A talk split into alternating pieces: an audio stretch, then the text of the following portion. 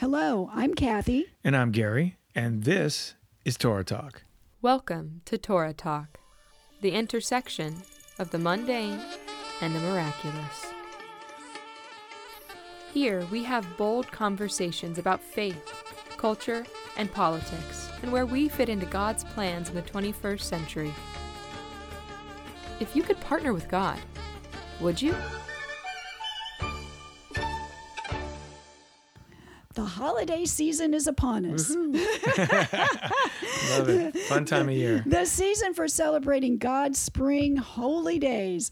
Many of you in our audience probably know of Passover, and a number of you may have participated in a Passover celebration or a Passover Seder, as it's known in Hebrew.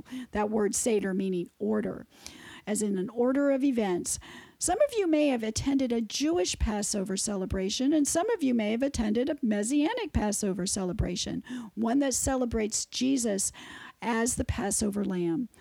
Gary and I, we've been celebrating Passover for over 20 years. Oh, yeah. I think it's even longer. Yeah. And I'm always amazed at the new levels of understanding and meaning and significance that I still uncover each year as I celebrate God's holy day. Today, we want to talk about the patterns of Passover that were established thousands of years ago and carried through even to our day and into the future.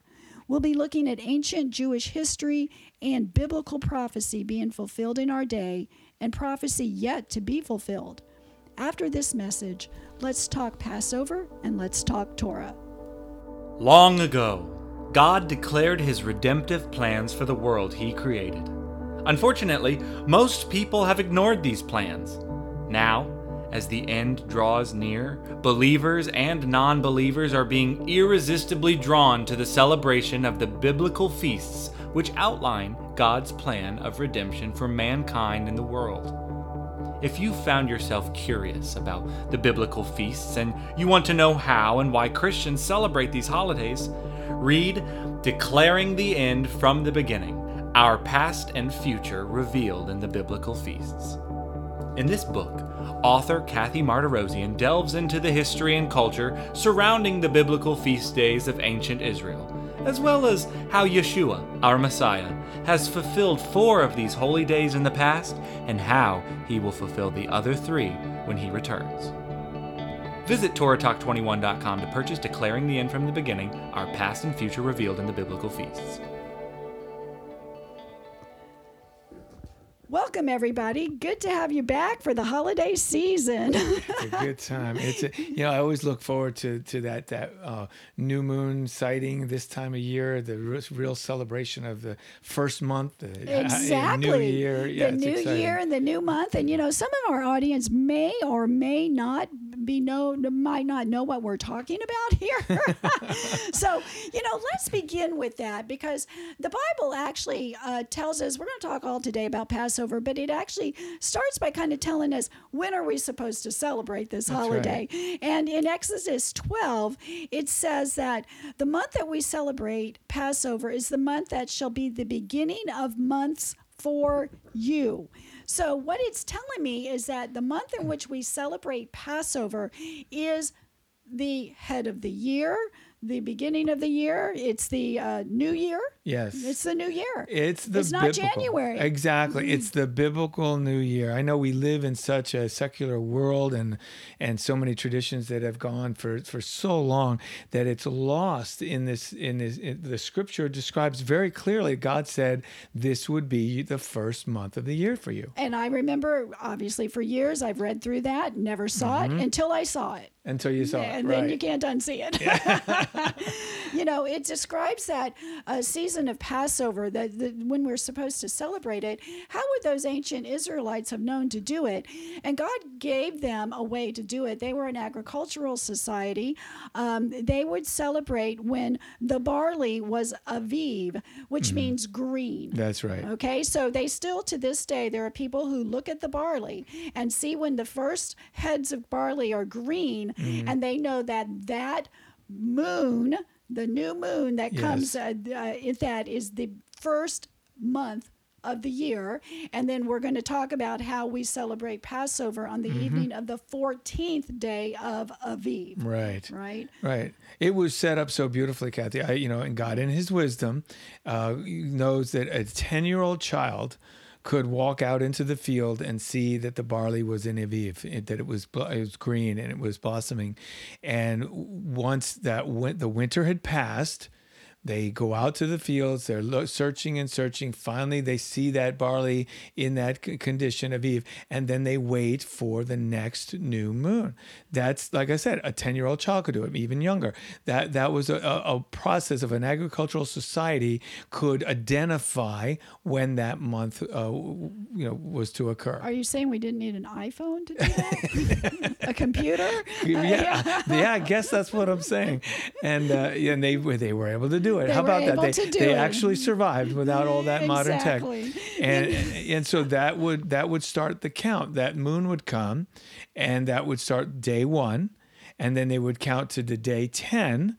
And that's when they were instructed to go and select the lamb. Select the lamb. And, yes. And then that begins the series of the annual holidays. That's Passover correct. Being the very first one. And these annual holidays kind of set in motion this critical pattern. Yes. Okay. That will be repeated throughout God's plan of redemption for mankind and kind of illustrating God's plan of redemption.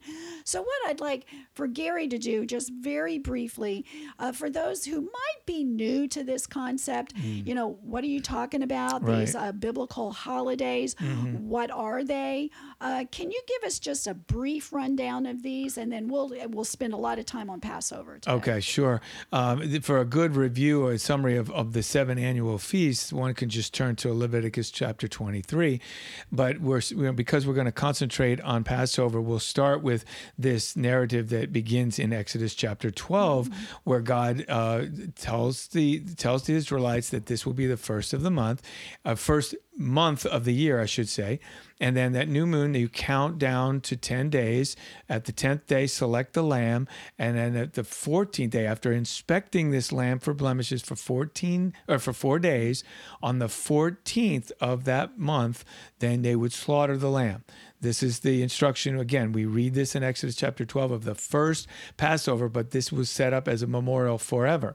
And then so from the 14th, that evening, would start at sundown, would begin the Feast of Unleavened Bread. And that's important to remember, because you said at evening, start at sundown, the new day begins. The new day, that's the Hebrew I'm glad day. You check me on all these things that we might take for granted now, because we talk about this, but for you who are not familiar with this, the Hebrew day begins as the biblical day would begin at evening, at sundown. So on the 14th, the lambs are slaughtered, and in that evening would begin the 15th, and we're told that they would eat nothing but unleavened bread for 7 days. So now there's 2 feasts in quick succession. You have Passover, unleavened bread, and within the middle of unleavened bread would always be there. There would have to be, because it's 7 days, there would have to be somewhere in unleavened bread a weekly Sabbath. And after that weekly Sabbath, the day after the weekly Sabbath was first fruits. That's the third biblical feast that we come to. All within that week's time period or 8-day period, you have all of this happening. So those are the first 3 feasts of the spring, and we believe that this Passover narrative really points forward to Yeshua fulfilling these. Now, do you want me to go on and just list the other feasts, or just stop right there? I think we should just very quickly. Okay, yes, very quickly. We go from first fruits. The next feast is Shavuot. Many people know it as the Feast of Weeks, or in the church, many call it Pentecost. But that comes 50 days after first fruits. We're going to go briefly here. We're not going to get into all the details on these, but then from there we have the long summer gap. There's no annual feast in the hot summer, but we get to the fall, and then we see the fall feast begin. They begin with Yom HaTruah, which is a day of shouting, or the blast, a noise.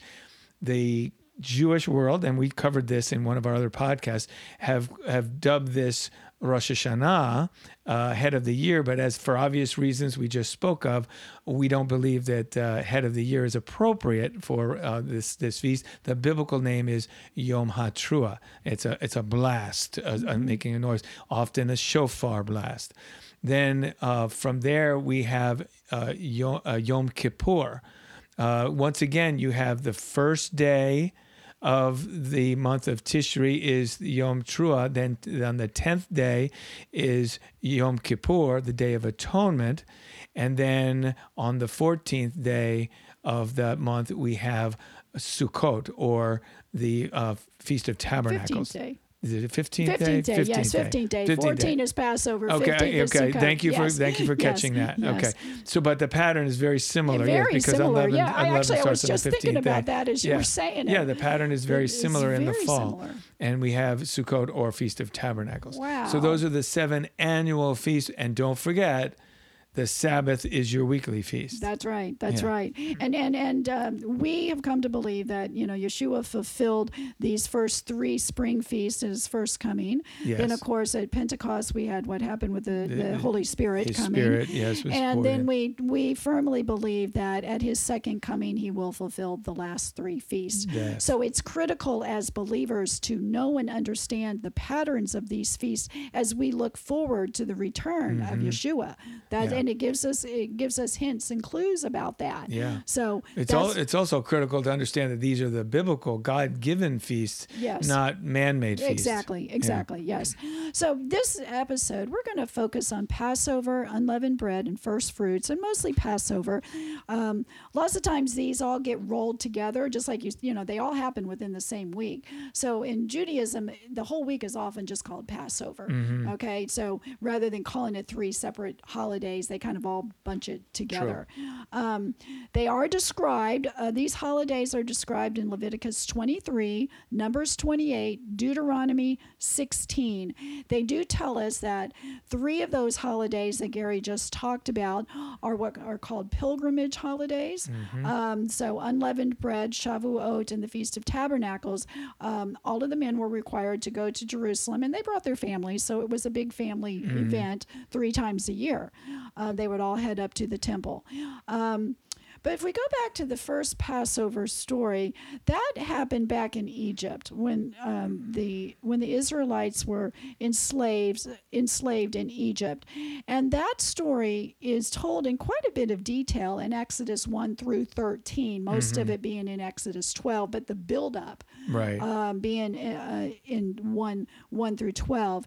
And once again, for those in the audience who may not know the story we're talking about, or maybe they haven't seen the Ten Commandments. If I say, watch the Ten Commandments, or this is the story of the Ten Commandments, many of you may know what we're talking about, right? We've seen that. Yeah. But if you have not, what is the story? Well, that's good, because honestly, Kathy, I have talked to Christians who have been believers for many, many years, and they're not familiar with the old, as they call it, Old Testament, what we call the Tanakh or the Torah.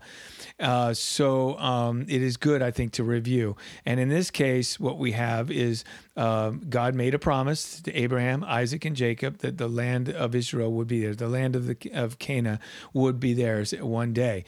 But before that was fulfilled, we have Jacob living in the land of Canaan with his sons, and there's a famine in the land.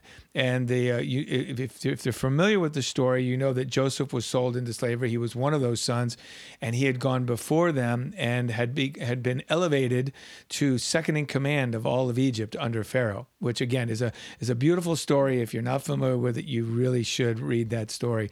And it's a beautiful story of restoration with his family.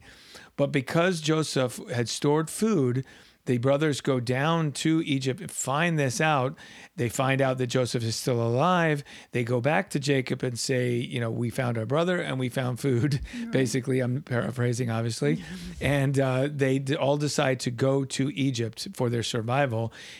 So they go to Egypt as a family, And as I always say, they were incubated in Egypt and they come out as a nation. The Exodus happens because a Pharaoh appears, generations pass, who did not know Joseph, who begins to oppress the Israelites. They become slaves. Their cry is heard by God, the God of Abraham, Isaac, and Jacob, hears their cry, and he sends them Moses as a deliverer, as a form of Messiah, and Moses partners with God, as we like to say. Ooh, yeah. And he helps them, and we have the Exodus story, the outstretched arm, the mighty hand, with miracles, signs and wonders, plagues, the whole beautiful story. The whole shebang. We see them escape Egypt through the Red Sea and head toward the Mount Sinai, to where they would receive the Torah. So there's the review. Exodus 12 gives us in detail the detail of particularly the final evening and the last plague, and how God gave the details to the Israelites of what they were to do in selecting that lamb and putting his blood over the doorpost. And some of that is in, like I said, most of that's in Exodus 12. So let's just take a second here and let's just hear God's word, okay? Straight out of Exodus 12. I will bring one more plague on Pharaoh and on Egypt. After that, he will let you leave. After midnight, I will go throughout Egypt. Every firstborn son in Egypt will die, from the firstborn son of Pharaoh who sits on the throne to the firstborn son of the female slave who is at her handmill, and all the firstborn of the cattle as well. There will be loud wailing throughout Egypt, worse than there has ever been or ever will be again. But not even a dog's growl will be heard against any of the people of Israel, neither against people nor against animals. On the 10th day of this month, each man is to take a lamb for his family, one per household. Your animal must be without defect, a male in its first year. You are to keep it until the 14th day of the month, and then the entire assembly of the community of Israel will slaughter it at dusk. Then you are to take some of the blood and smear it on the two sides and top of the door frame at the entrance of the house in which they eat it. For that night, I will pass through the land of Egypt and kill all the firstborn in the land of Egypt, both men and animals. The blood will serve you as a sign, marking the houses where you are. When I see the blood, I will pass over you. It's always great to hear straight from the word, right? Yeah. It's you cannot have it enough. Exactly. Whenever there's questions about anything, go to the word. Exactly. Yeah. There are so many patterns that were established in the original Passover story that show up again in the story of Yeshua and his death, burial, and resurrections. And you know what? These patterns also show up again in what many people call the end times, whether we're here and now. I think we are. Very close. So these patterns are important. It's not just something that happened in the past. It matters to us now. Now, in the Exodus story, as we heard, God tells the Israelites to take a lamb on the 10th day, the month of Aviv, and bring it to their homes for 4 days before slaughtering it. So they did. And at that time, they would take it to inspect it, right? Yeah, see if it was a perfect blemish. Yes. So it takes a while to kind of figure that out so that they would look at this lamb and check this lamb and make sure that it was perfect or without blemish.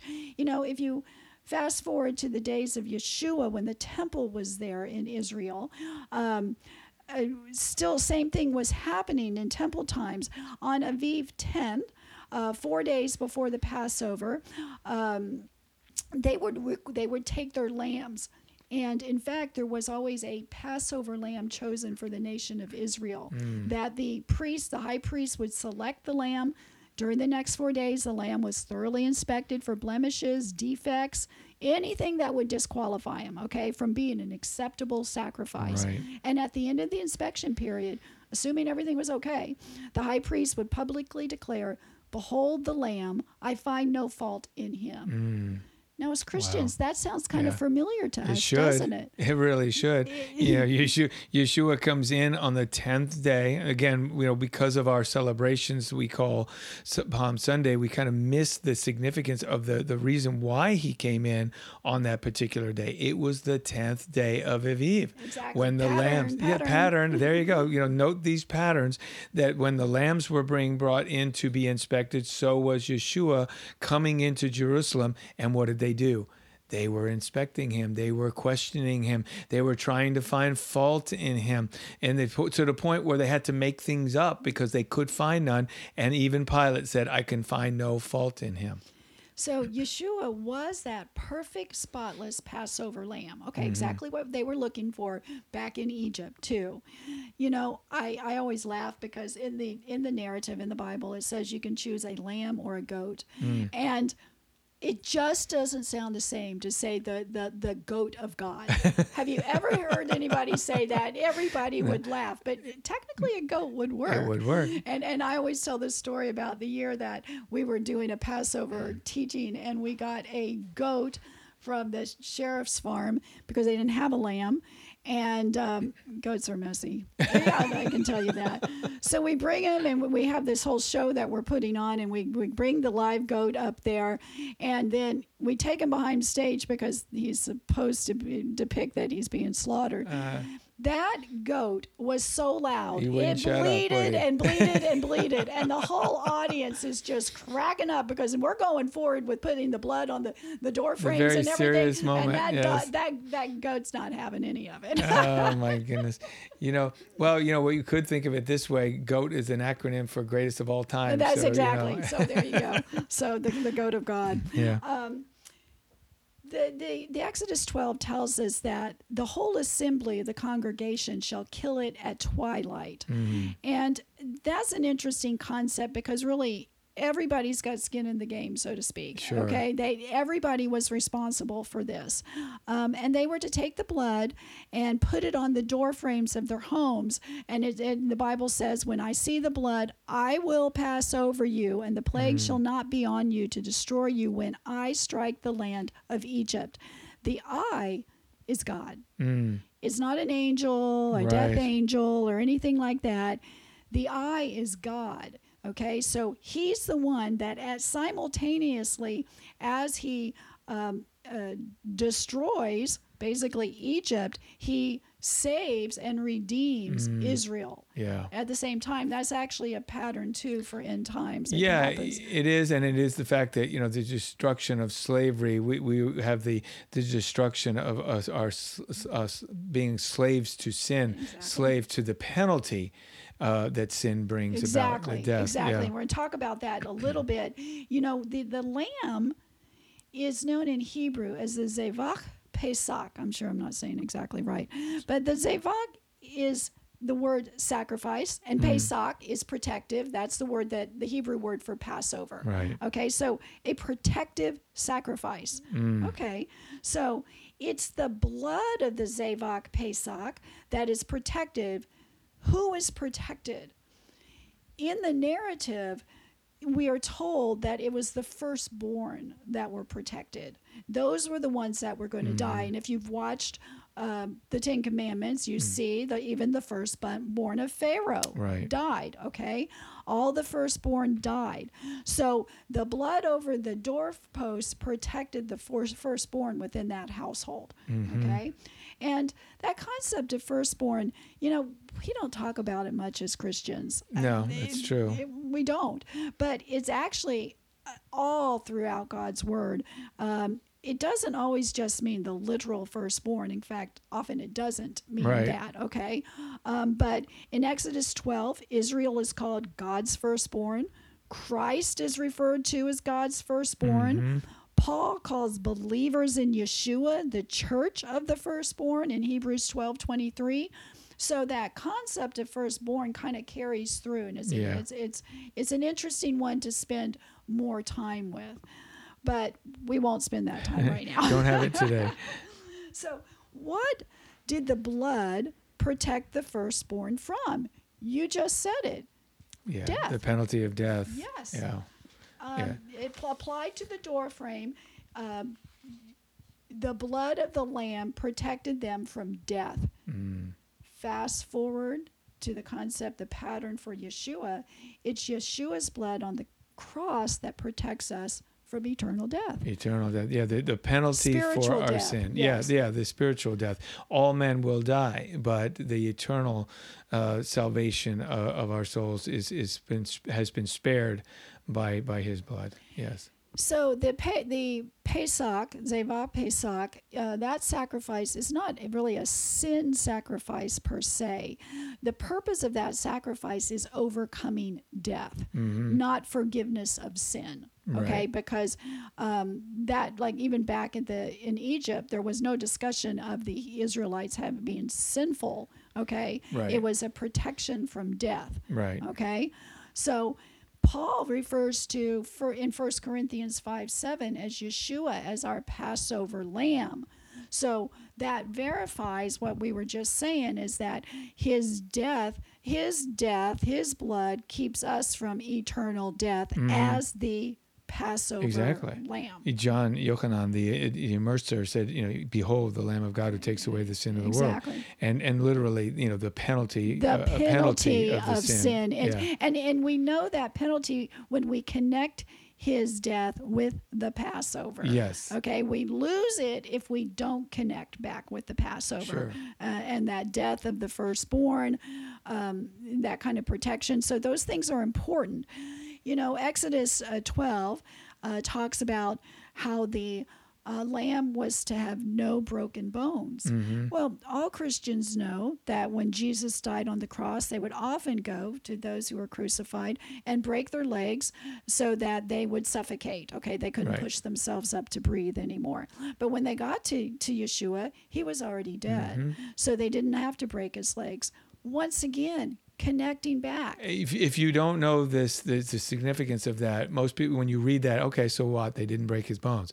But in order yes. to be this perfect pattern of the Passover lamb, we see why that God had him, they spared the fact that he didn't have his legs broken. It's amazing when you look at the patterns, when you look at what was established in Passover, and we miss it. In the more typical Easter story, those details right. are not there. It's not that nothing's there. Okay, there's something there. Jesus' death, burial, and resurrection. But we miss so much, and we miss how phenomenal our God is in his patterns. To set this up that many years prior, 1,500 years prior. Yes, and he set it up. The whole point for them setting up these feast days and to celebrate them every single year was so that they would recognize these things when they did come to pass. And many, many people did. Mm-hmm. Not everybody, right? But many people did and saw, whoa, there's the Passover lamb thing going right. on. Eventually they got that because they had been doing these things. They had been initially, obviously this was all a surprise what Yeshua right. was going to do, but later they could look back and see how he perfectly fulfilled. And that's, I'm glad you brought that up, because it's important to always remember that the initial movement that we know today as Christianity was all Jewish. It was a sect of Judaism. And the reason for that was there had to be a people prepared to recognize the Messiah and recognize this connection. This was what God wanted for the world, so that they would keep it going.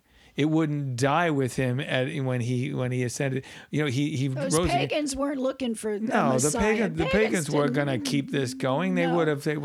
I mean, not one of the disciples ever retracted anything or went to their deaths confessing that this was a fact. That this was the truth. And so they needed that kind of dedication, this kind of understanding, and the movement needed this in order for it to last 2,000 years. It needed years and years of teaching this for that to be established. Even though Satan's done his best to try to destroy it, you and I are still sitting here talking about it. Exactly, yes. It is said that the lamb was to be eaten with unleavened bread and bitter herbs. And those of you who know Passover, we're going to be talking in just a minute about unleavened bread and what the significance of that is. And, of course, the bitter herbs, the Bible tells us what that is. That's the representation of the bitterness of slavery. Mm. And Gary, you mentioned earlier, that would be the slavery to Pharaoh or the slavery to sin. Right. That is like this big overall pattern mm-hmm. between these two Passover experiences. The first one, the Israelites were enslaved by a cruel Pharaoh. Moses, as kind of a type of deliverer, mm-hmm. comes and rescues them, leads them from slavery or bondage. Egypt, Hebrew Mitzrayim means bondage. He leads them through the wilderness mm-hmm. into the promised land. They don't immediately enter the promised land. True. We talk about that in another podcast, okay? True. And the same thing is true with Yeshua's Passover. We're in bondage to sin, right. and we have a deliverer, Yeshua. He sets us free from that, and we are currently wandering through a wilderness on our way to a promised land. Amen. And, you know, you think about the pattern of, you know, Pharaoh held life and death sway over the Israelites. The Romans held life and death sway over the Israelites during Yeshua's time, and yet Yeshua showed that he conquered death. That's right. And I think that was what he was trying to convey to Nicodemus when he says, you know, the Son of Man will be lifted up, like the serpent was lifted up in the desert. So will the Son of Man be lifted up, and you know, draw all men to him. I believe that was a symbol of his victory over death. Yes. Once again, have to look back into the Older Testament, yes. okay, the Torah to even see that connection. Right. You know, you got to look back. Yes. You know, there is also, I've talked about this, the future Passover that we're looking forward to, and that one is referred to, and Christians know it as the marriage supper of the Lamb. Mm. These three suppers are all connected. Okay, yeah. The originals. Passover, the Yeshua, what happened with Yeshua, and we're going to talk a little bit more about that and what he did before his death, and then this marriage supper of the Lamb, which is in Revelation 19:9. Now, you know, God's timing is impeccable. Yes, it is. And I think of all the things I've ever learned, I think learning about the impeccable timing has probably had more impact on me than any of my other Hebraic understandings. Mm. The timing just floors me. Because it's so him. I mean, you see him in it all. All of it, once you understand that timing and what it is. Now, I confess, I have to make a confession. You know, as I started learning my Hebraic roots, one of the first things you do when you study the Hebraic roots is you learn Jesus as your Passover lamb. Mm. But often you learn that his final meal he was eating was a Passover meal. Mm-hmm. And it took me several years, even of teaching, before it dawned on me. And Gary, it dawned on me in between shows. We were doing Passover shows at a church, and in between the first and the second show, I was like, oh my goodness, he was not eating the Passover meal. Yeah. And it freaked me out at the time. I was like, what do we do? Because it dawned on me then, Yeshua couldn't have been eating the Passover meal if he was the Passover lamb. Right. Going back to that timing issue, that he had to be killed at the same time the lambs were slaughtered. And I had a very similar experience because I think it was in 1992, I attended my first Seder, and that really launched me into this curiosity about my Hebraic roots. And so through the 90s, I was attending a church that we did a Seder every year, but did not come to the realization that you just mentioned until after the year 2000, when I was actually pastoring, and I went, wait a minute, because I started doing a study of the timeline and understanding all these patterns that you and I are talking about today, and saying this is something. And I, you know, Kathy literally stayed up one night till about three or four in the morning, going over and over every gospel, every timeline, every book I could find, trying to reconcile it. And I said, no, there's no way he could possibly have been having his Seder, so it's had to be something else. And we both came to the same conclusion. It's more important that he was the Passover lamb than that he was actually keeping a Seder meal. Exactly. I mean, yes. You could not possibly have done both. Right. Okay, and you're right. That realization, wow. You know, so then you're like, okay, what was this meal that he was eating? Apparently about 24 hours before, right? Mm-hmm. Before the Passover meal. Mm-hmm. And I've been doing some research. There's some different ideas and so forth, but the one that seems to really make the most sense to me was when I found out that there was a traditional meal eaten by the Galilean Jews. And guess what? Jesus was from the Galilee. Okay? That's right. It was eaten 24 hours before the Passover meal. And it began, that meal was a meal that started a 24-hour fast that was broken by the Passover meal. So it was called the Fast of the Firstborn in remembrance that it was the lives of the firstborn that were protected in Egypt. That makes sense, okay? Sure does. And the fast, like I said, was broken at the Passover meal. That, interesting enough, that last meal they had is called a Seudah Masfeket. I'm sure I've butchered that. That means Last Supper. That blew me away when I first read that those words, those Hebrew words actually mean Last Supper.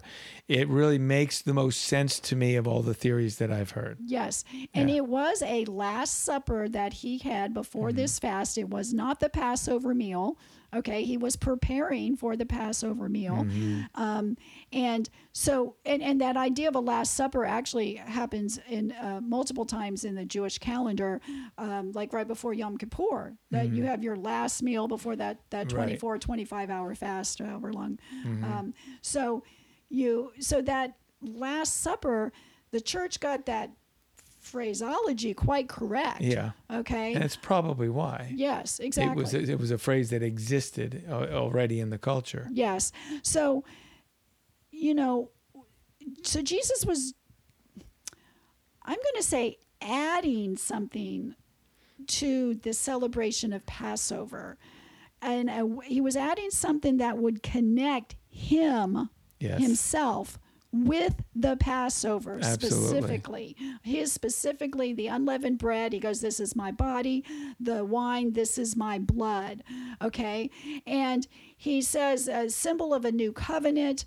We both know that word harkens back to the Hebrew word, which is Hadashah, where we get Brit Hadashah when we say the New Testament. But it goes back to Hodesh, which means new moon. It doesn't mean you got a brand new moon up there every single month. You've got a renewed moon. Renewing of the moon. Yes, exactly. Okay? Even the Greek word kainos means fresh in the development or opportunity, not found exactly like this before. It doesn't mean brand new, never before seen. Right. So that's just a sidestep, okay? We talk about, this new covenant.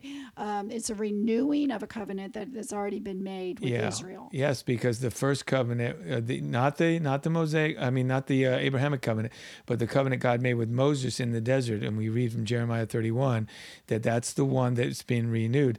That covenant was sprinkled with blood, the blood of animals, and now this covenant, this renewing of the covenant, was sprinkled with his own blood. Yes. That's important to understand too. And, I think looking back, the disciples then probably began to formulate or understand this. But Kathy, when you were talking about that, and I'm thinking about our audience looking at this from a 21st century eyes, we know Yeshua went to his death the next day. They didn't. The disciples had no idea he was going to die that very next day.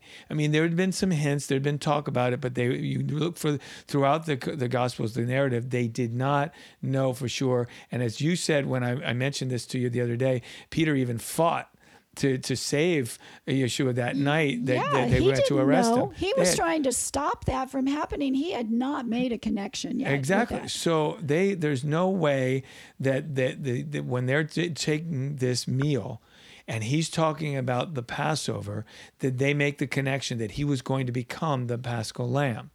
So when he said, when you do this in the future, meaning do this in remembrance of me. So he would, but I personally believe with all my heart that he was saying, you're going to keep this Seder because it's a memorial. Forever. It's eternal memorial. You're going to keep this in the future, and you're going to remember Egypt, of course. But from now on, even next year, you're going to do this. You're going to remember me. You're going to remember what I did for you. Tomorrow night, actually. Yeah. Maybe. I don't know if they quite got it that quickly. Well, I don't think, I don't know. We don't know what happened because they were scattered. Right, I don't even know if they were able to keep the Seder that night. But they may have started thinking, whoa, what just happened? What just happened before, here? And then what happened here? Yeah. Yeah. But from that point forward, they were going to remember that what his words and what he accomplished during the appointed time, the feast season. He accomplished something. He added to what God was accomplishing at that appointed time. He made that connection based on the pattern that they had been doing over and over again. He added a totally grand new level of meaning and significance. Right. And you're right, they couldn't possibly have known it at the time. It would have had to sink in, and this was really his last shot at it. Okay, because immediately he's arrested, and it goes through, very quickly he goes through his trial and his sentencing and his they were death. Separated, and they were all separated. So this was really the last shot he had at trying to make sure that they made that connection and that he was this Passover lamb who would protect them from death. Right. I'm sure in the 40 days that he spent walking with them after his resurrection, this became apparent. This became clear, but not at this point in their lives. Right. This Last Supper, as we've come to know it within the Christian church, is intimately associated with the Passover meal. There's just no getting around it. And I think that sometimes that's a little lost in the church too. We don't connect it back to the Passover meal. Right. And, we've had some discussion a little bit about, Paul says, whenever you do this, remember me. And so, so the church does it regularly, and they do remember Yeshua, but do they remember this connection to Passover? I'm thinking maybe not. I'm saying, or the alternative is what? When they do Passover, remember me. Right. Well, I don't think, because I grew up in, both as a Catholic and then as a Protestant for 10 years prior to this understanding, I never made the connection. I never made that connection until I actually attended a Seder, and then the light came on. Right. So that Last Supper intimately associated with Passover, and then I think both intimately associated with this marriage supper of the Lamb. Remember, Yeshua said, I will not drink of the fruit of the vine from now on until the kingdom of God comes. This is that reference to this supper he's going to have in the future, this marriage supper of the Lamb. And so he kind of makes this connection forward. Yes. Okay. Yes, he does. And he mentions, I won't drink of it again until I drink it with you anew in the kingdom. So, that's an indication that's where this comes about, the marriage supper of the Lamb. So they had no idea when he said it what he meant by that, I'm sure, until, again, after he rose. And we still don't have quite an idea of what this future thing is going to look like either. No, we're looking through a glass darkly at that. Exactly.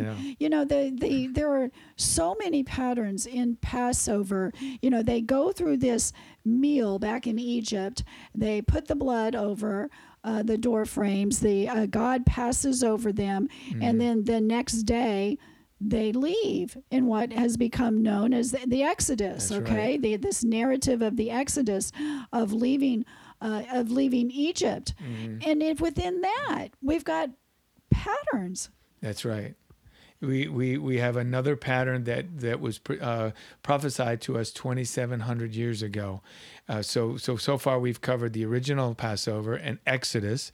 We covered what Yeshua did for us as far as freeing us once again. And in both cases, you have Moses partnering with God, and then Yeshua, the Son of God, partnering with the Father to get this done. And then we have a case here that Jeremiah speaks of, and this passage is probably is familiar with me as, you know, your favorite passage of people perishing because of lack of knowledge. You've probably heard me say this just as many times as you said that one, but it's because of when this realization hit me, you know, it changed my life, of course, and I've dedicated my life to it. But Jeremiah 2,700 years ago says this in Jeremiah 16, starting in verse 14, Therefore, behold, the days are coming, says the Lord, that it shall no more be said, the Lord lives who brought up the children of Israel from the land of Egypt. Okay, there's the reference to the Exodus. He's saying, oh, something's going to happen to God's reputation where no longer are we going to be emphasizing or talking about the Egyptian Exodus. It goes on in verse 15, but the Lord lives who brought up the children of Israel from the land of the north and all the lands where he had driven them. For I will bring them back into their lands, which I gave to their fathers.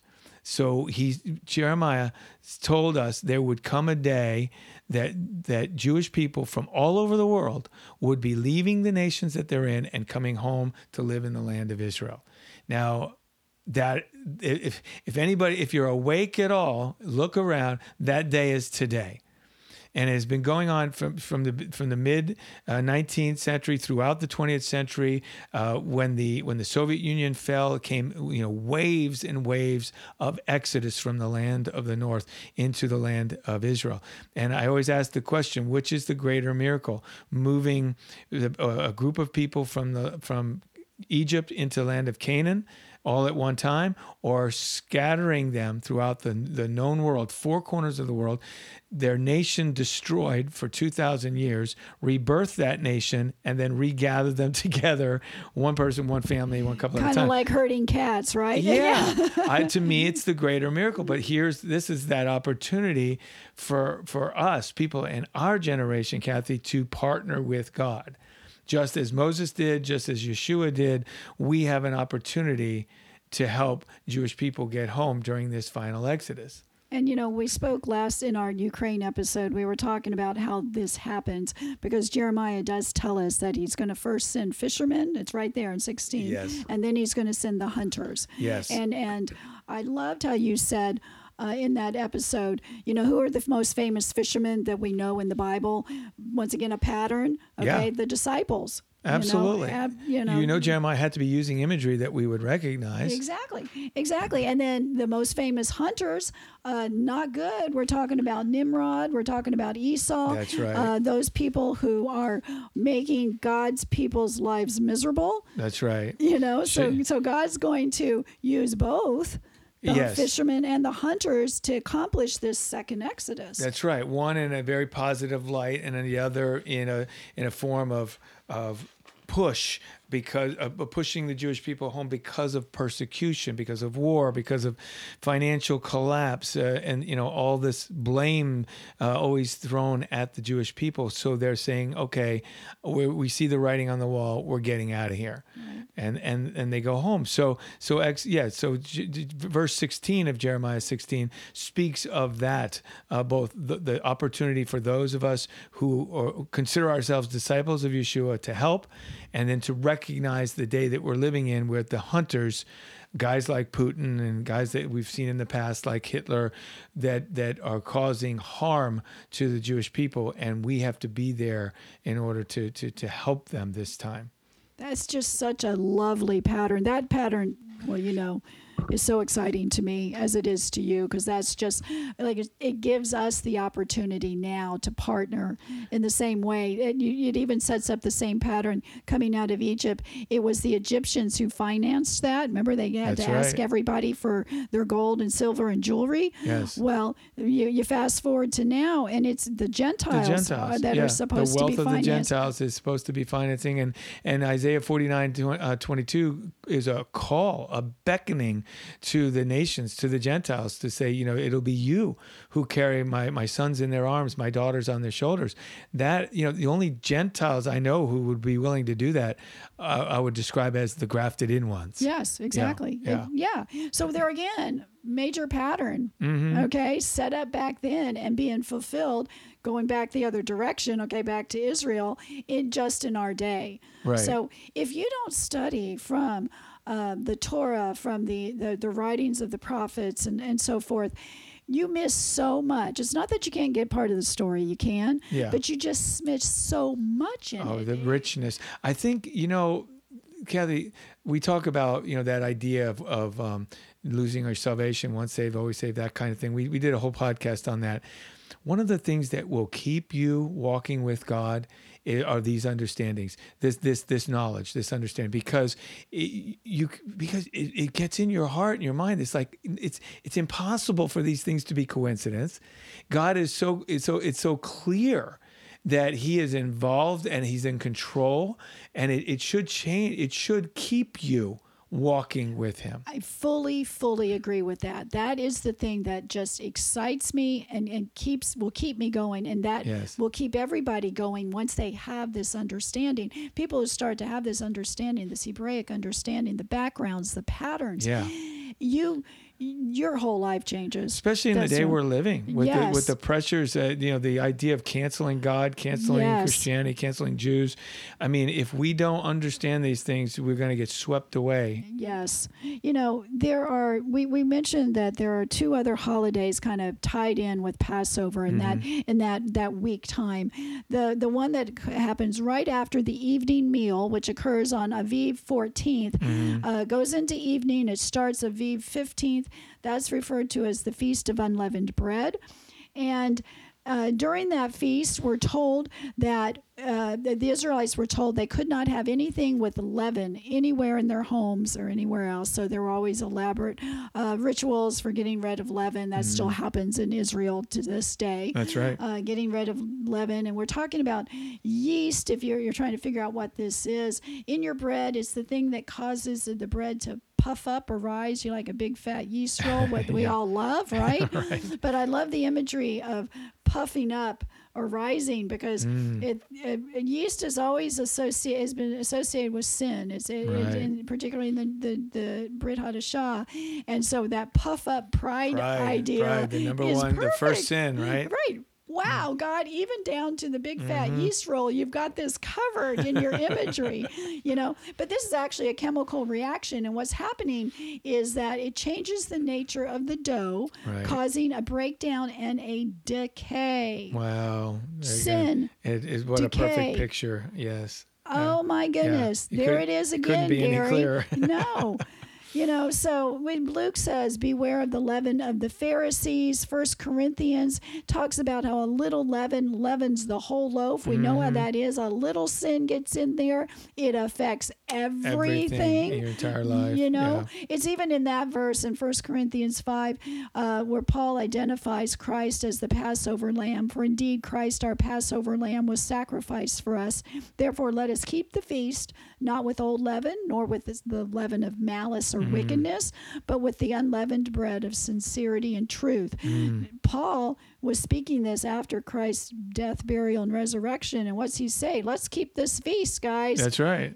It's an eternal, it's a memorial forever. Yes. You know, so we know that if sin is this malice or wickedness, we know that then the unleavened bread, the representation then is that Christ was the unleavened bread. Okay, He was without sin. We know in Isaiah 53, He committed no sin and no deceit was found in His mouth. 2 Corinthians, He made Him who knew no sin to be sin for us, that we might become the righteousness of God. And here's a really interesting one. I just mentioned decay. You know, Yeshua's body did not decay. All right, we know that, okay? It was resurrected again on the third day. Psalm 16:10 says, for you will not leave my soul in the grave, nor will you allow your Holy One to see decay. Isn't that beautiful? We will not allow that breakdown decay thing that happens with the yeast. That's just not happening. So when He said He was the bread of life, He meant the unleavened bread of life. He had no sin and no decay, and it's life to all of us. Yes, definitely. You know, we I want to talk about this next holiday of first fruits, which Gary, you said told the audience happens after the weekly Sabbath that occurs during the week of Passover. And I want to sometime in the future do a more detailed breakdown of this timeline, because it's really very important. Yeah, I love the timeline. And I love the timeline, but we won't have time to do it here. But in Leviticus 23, it says, God said to the Israelites, say, when you enter the land I'm going to give you and reap its harvest, bring to the priest a sheaf of the first fruits of your harvest, and he's to wave the sheaf before the Lord, so it will be accepted on your behalf. The priest is to wave it on the day after the Sabbath, mm-hmm. just like you said. This is to be a lasting ordinance for generations to come wherever you live. So they would do it when they entered the land. They couldn't do it before it because they had to have a harvest. They didn't have a harvest out in the wilderness, okay? Mm. The harvest that we're talking about is the barley harvest, okay, in Israel. And it is actually, when you pick the green hard barley, you're talking about really a pre-harvest holiday, a pre-harvest festival. All of us have gone to a harvest festival, yeah. you know, but this is a pre-harvest festival. The barley's planted in the winter, the roots grow deep, and it absorbs lots and lots of nutrients. And when it's picked and waved before God, it's like saying, God, we are trusting that in a few weeks, we are going to have a full harvest right. of this yeah. very thing that we've yeah. just picked and weighed before you. And it says, will it be acceptable to God? Mm. Okay. So the imagery that we have here, because the Bible often uses the imagery of a sheaf to represent a person. Think about Joseph. He right. Your sheaves will bow down to mine. That's right. Okay. Yes. We're talking about Christ here. Paul says in 1 Corinthians 15:20, now Christ is risen from the dead to be the first fruits of those who have fallen asleep. Yes. The first fruits of the harvest of the resurrection. Exactly. For all those who, and all of us in our time will come after. Yes. If he is accepted by God, yes, which he was. Which obviously he was. That's yes, right. We know so you had to have that perfect barley held up mm-hmm. to be accepted by God. And that's now why we can count on the fact that we too will be part of that future that's harvest right. that's right. resurrection. And so look at that beautiful fulfillment of those first three spring feasts there where he the Paschal Lamb, unleavened bread of life, and our first fruit offering. I learned one year that barley, when barley leaves are 12 to 14 inches high, when they were still green, okay, this is Aviv, mm-hmm. okay, this when it's Aviv, they contain all the vitamins, minerals, and proteins necessary for the human diet. Hmm.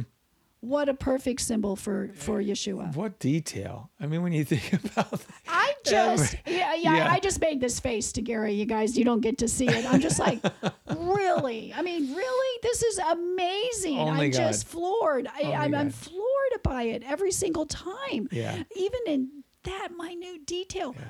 Pick barley over something else, uh-huh. you know, not an apple or whatever, you know. it only God. And this is what I said earlier about you. It will keep you when you see these details, every minute detail that God took to show us His involvement in this plan. It should blow each and every one away, like it does us. So each time you read it, you think about, my goodness, mm-hmm. only God. Only God. You know, we talked about the feast being mentioned in Leviticus 23, and that is where you would go in the middle of the book of Leviticus, which many people don't go there, and you find the feast of the Lord, mm-hmm. Talked about the feast of Yehovah. They're described as being holy convocations, which you are to proclaim at their appointed time. I love the concept of proclaiming them. Yes. Shout it out, man. Yeah. Get it out there, okay? Yeah. That's why I love this platform. We get to do that. Exactly. And the appointed time, the Hebrew word moedim. Yes. You know, the moedim, a moed, is an appointment. God set up appointments with Him for us. And for thousands of years, the Christian church has missed every one of these appointments. Yeah. God is waiting there, knocking, standing at the door, and we have failed to open the door and say, come on in, let's spend some time together. Yes. And instead, we've kind of said, hey, we've got our own schedule. Can you come on over on this day? at this time, I'm a little bit busy. I got an hour here, a few minutes there. Would we really ever do that to God? Would we ever do that? We don't. Most people wouldn't do that to their doctor or their lawyer, or of keeping an appointment, and yet we do it to God. We do it to God. Mm. Whoa. Think about that. Yes. Yeah. Also Leviticus 23, as you read through the feast, at least four times, it says that these feasts should be kept throughout your generations, a statute forever in all your dwellings. Hey, man, what does forever mean? In my book, forever. It means forever. I mean, come on. You look up the Hebrew words there, and they mean forever. Exactly. Eternal. It doesn't mean, till Yeshua came and died on the cross and rose again. It means forever. Right. That's not so complicated. No.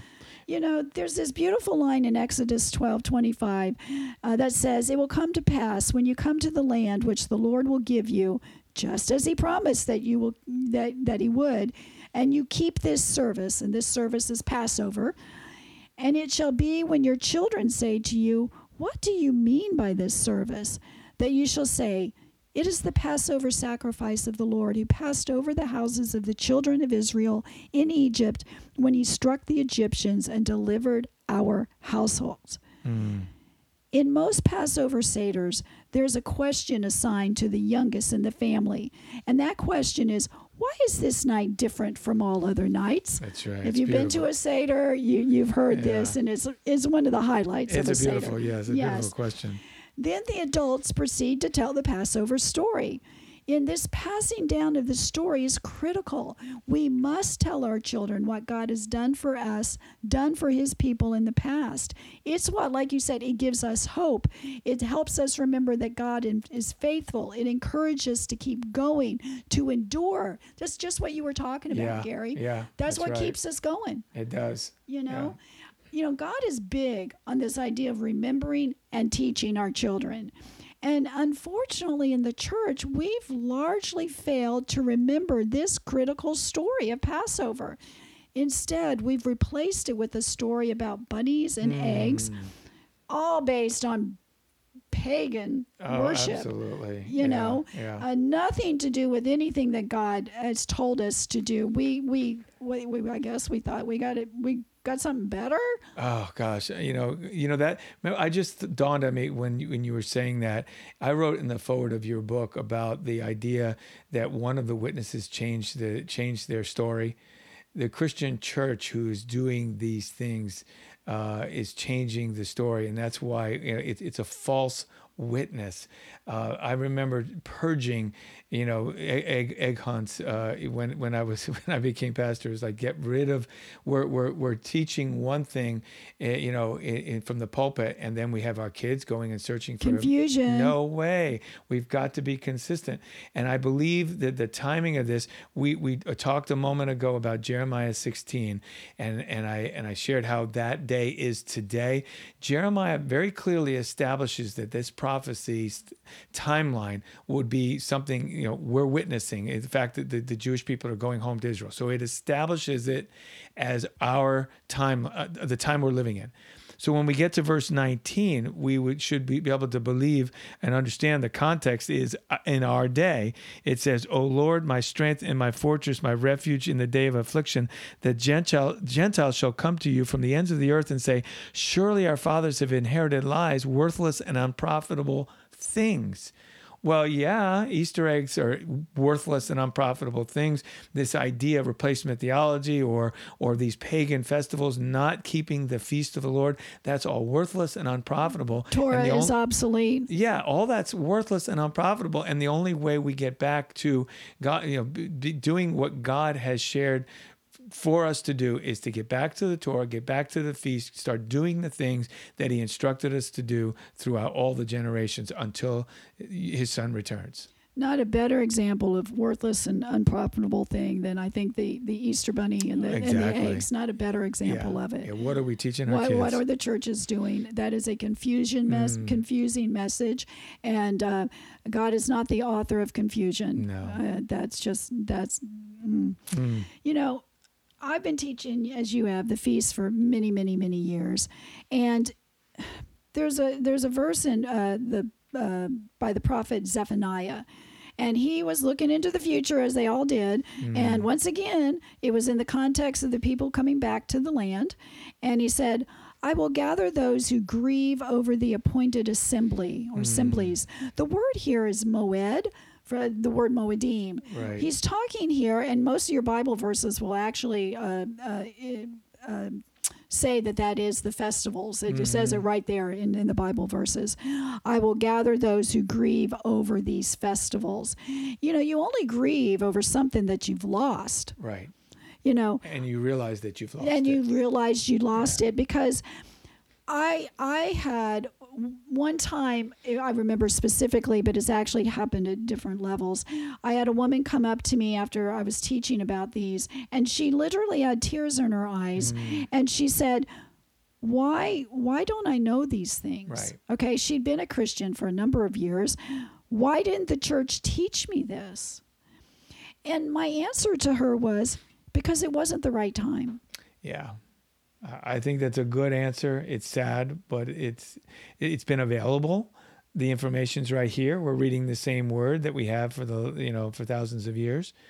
But there was a blindness. Now's the time. Yeah, now's the time. As Jeremiah predicted. As he predicted, and as the Apostle Peter said in Acts 3:21, Yeshua must remain in heaven until the restoration of all things. This, as foretold by the ancient prophets, this restoration includes, the reestablishment of Israel, the return of the Jewish people, and the return of God's people to obedience to his Torah, which includes the celebration of God's Moedim, his holy days. This is part of the Great Restoration. This is happening now. Yes, it is. Okay, it wasn't happening 50 plus years ago, 100 years ago. So I'm not going to blame anybody, because it just wasn't time. Now is the time. The restoration is happening right now. So I'm going to encourage our audience, if you haven't been obedient to these things that we're talking about, to the celebration of God's holidays, to the keeping of the Sabbath, and so forth. Now is the time to examine your heart. Now is the time to repent, to turn back to the narrow path, the path that leads to life. There's always, I've said before you, life and death, choose life.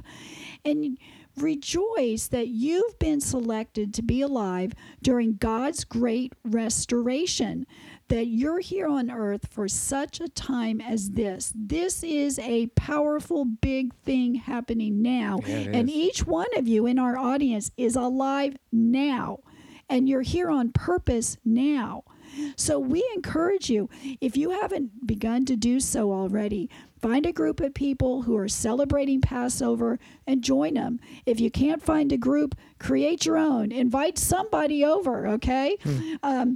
Gary and I would be happy to give you assistance in any way. You can contact us at TorahTalkPodcast@gmail.com. You can get my book, Declaring the End from the Beginning, which is available on our website, TorahTalk21.com, and you can I've got ideas about how to celebrate and what it means and how to talk to other people about it. And I want to say, as we enter God's holiday season, we pray that it will be filled with joy and with revelation. We'll end with the typical Jewish greeting during the holiday season, Chag Sameach, Happy Holidays. Chag Sameach. Thank you for listening. Please join us next time on Torah Talk.